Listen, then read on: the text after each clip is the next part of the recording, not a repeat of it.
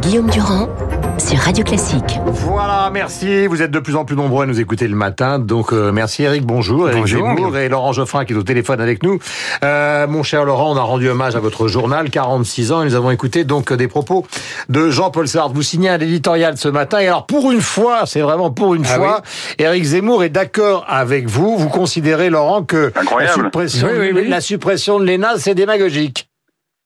Oui, parce que vous savez, c'est c'est qu'on la réforme, c'est très bien, c'est pas la question, mais le, il y a une espèce de sanction symbolique là qui est, qui est euh, exercée à l'encontre des hauts fonctionnaires. Les hauts fonctionnaires, ils obéissent aux hommes politiques, ils sont pas eux qui font la politique, ils l'exécutent et ils le font plutôt bien. Ils ont le sens du service public et contrairement à ce qu'on dit, ils sont pas forcément coupés du de la réalité sociale. Tout ça, c'est c'est une Hmm. c'est une rhétorique un peu poujadiste qu'on applique euh, de manière sommaire. Alors, le- il y a des vrais défauts dans les nappes. Le, le- recrutement social est, trop non, étroit. Et puis, euh, il y a des critiques qui sont faites sur la manière d'enseigner, sur les programmes. Tout ça peut être changé, euh, surtout du côté du recrutement. Mais il y a un côté un peu démagogique dans, dans, dans cette annonce de suppression euh, pure et simple. Après, Alors, il faudra juger de ce qu'il y a à la place. Pardonnez-moi, euh, Laurent, parce que vous êtes au téléphone, c'est compliqué de dialoguer. Eric va Mm. intervenir, mais Bien sûr. suppression, suppression ou réforme, on ne sait pas encore vraiment, parce que de toute façon, il n'est pas intervenu, le président. Certes, mais le mot suppression est dans le texte Oui, qui a oui. fuité.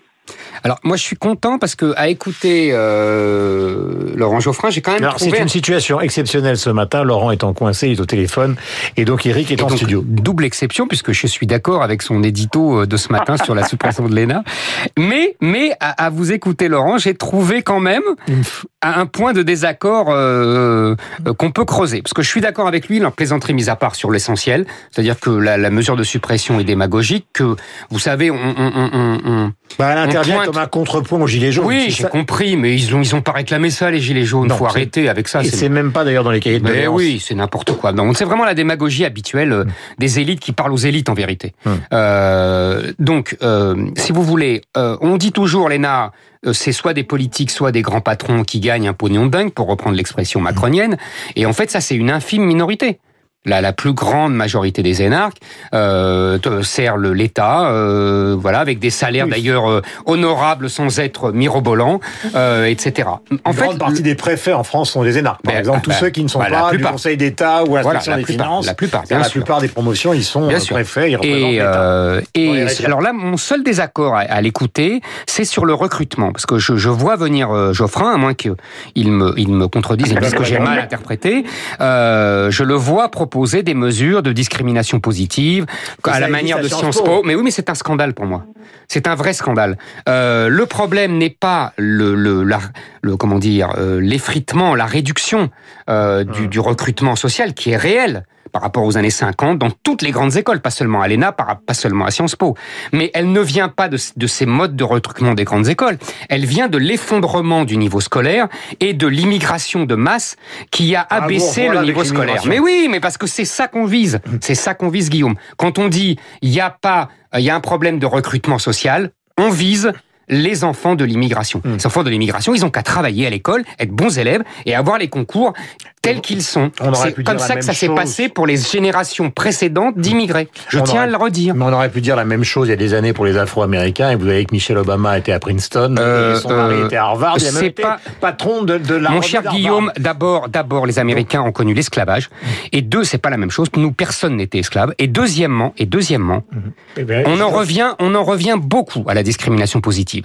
Je pense que Ah, mais- c'est une catastrophe la discrimination Ah, positive. que Euh, on a, tu vois, vous avez lu euh, les livres, le livre magnifique Moi Charlotte Simmons de Tom Wolfe qui démolit le, le- le- le- la discrimination positive avec tous les États qui veulent y revenir, etc. C'est pas du tout positif le- Bon, la je- discrimination positive. Alors, euh, Laurent, vous, vous répondez. Je- Oui, oui, non, parce que euh, Zemmour, il est obsédé par l'immigration. Non, pas du tout. Est-ce que j'ai raison ou Attends, pas attends, attends, parce qu'on n'entend rien avec le téléphone.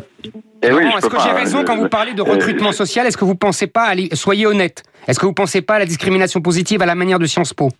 Ben, Il y a une partie des classes populaires qui sont issues d'immigration, donc Ah oui. c'est compris dans le, dans le, dans le raisonnement, évidemment, mais Ben, simplement le merci. critère est social. Il il- le- la filière Sciences Po, elle s'adresse à des établissements qui sont dans des zones euh, plus pauvres, qui sont des ZEP. Il, y a, des immigrés dans ces zones, mais pas que. Si, Et, et, si. et si on prend les, les, les fils de paysans ou les fils d'ouvriers euh, pas immigrés ou pas issus de l'immigration, ils sont victimes d'à peu près du même euh, du même phénomène de, de, sélection scolaire qui est un peu biaisé par le fait que ce sont des gens dont les familles sont éloignées de l'information et sont, sont, sont pauvres souvent et, et alors s'ajoute à ça une discrimination euh, ethnique qui existe en France. Euh, donc c'est, et par ailleurs, la, la, la discrimination positive. Oui. Non, mais vous savez très bien, par exemple, que Jean Jaurès a été normalien, oui, que Pompidou était petit-fils de, de, de paysan. Hein. Euh, euh, François Bayrou est un fils d'agriculteur, bah, Alain Juppé. Mais il y en a encore. Hein, euh, la, la, direction de l'ENA a publié des statistiques. Si on prend les, les grands-parents, c'est ce que disait Madame la plus grande qu'on croit. Bah oui. C'est ce que disait Madame Loiseau. Bah mais j'ai une petite question pratique. Mais c'est injuste la discrimination positive. J'ai une question pratique à vous poser à tous les deux. La question qui est compliquée dans cette affaire-là, parce que qui est une intégration sociale diversifiée, euh, on ne peut qu'être pour. Mais le problème, c'est que c'est en contradiction avec l'idée du concours à la bah républicaine. Parce que ça voudrait dire qu'il y aurait deux modes d'entrée. C'est-à-dire qu'il y en a qui feraient un concours et d'autres qui passeraient par la porte directement. C'est ce qui se passe à Sciences Po. C'est le, bilan de Sciences Po. Comment Il faut faire le bilan de, de l'expérience de Sciences Po.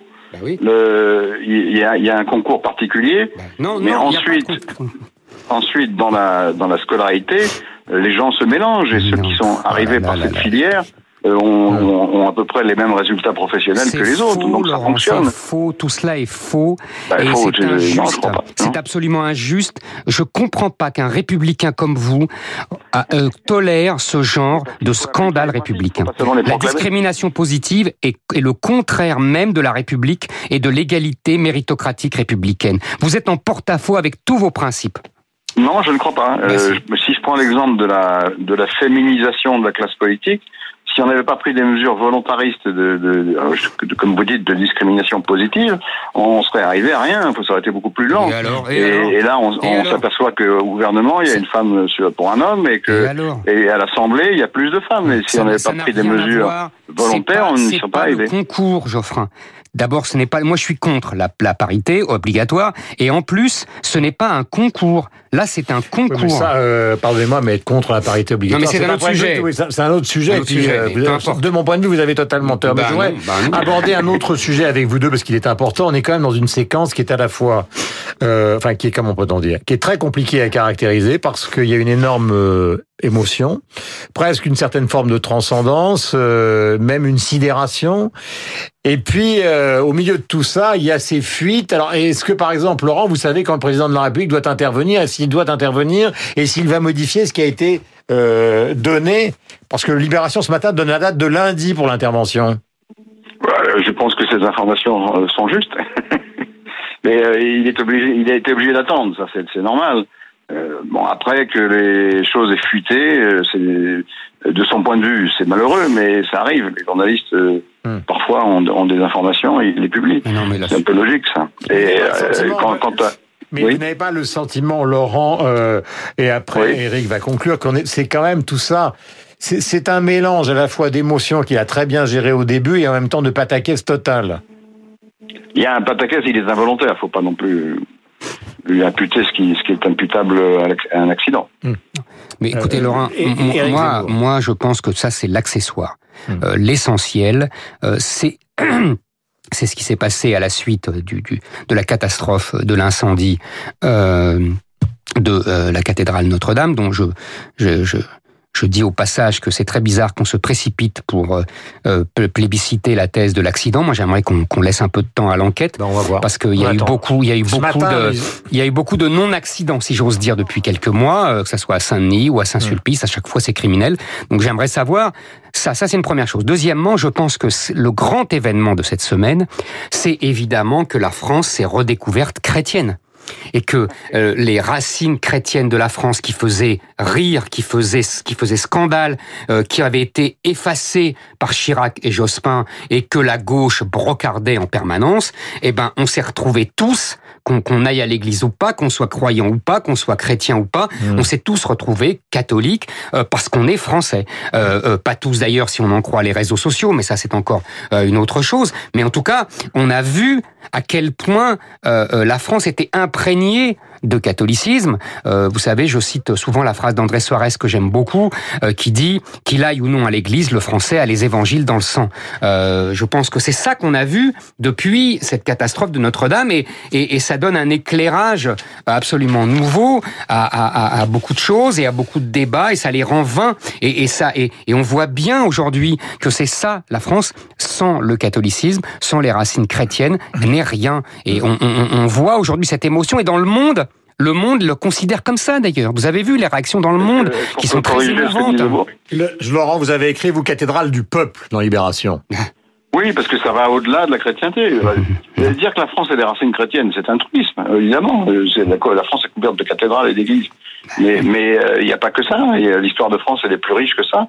La France, elle est à la fois catholique euh, d'origine, en tout cas, et, et elle est également juive. Il y a même une, un apport musulman et surtout, il y a un apport républicain.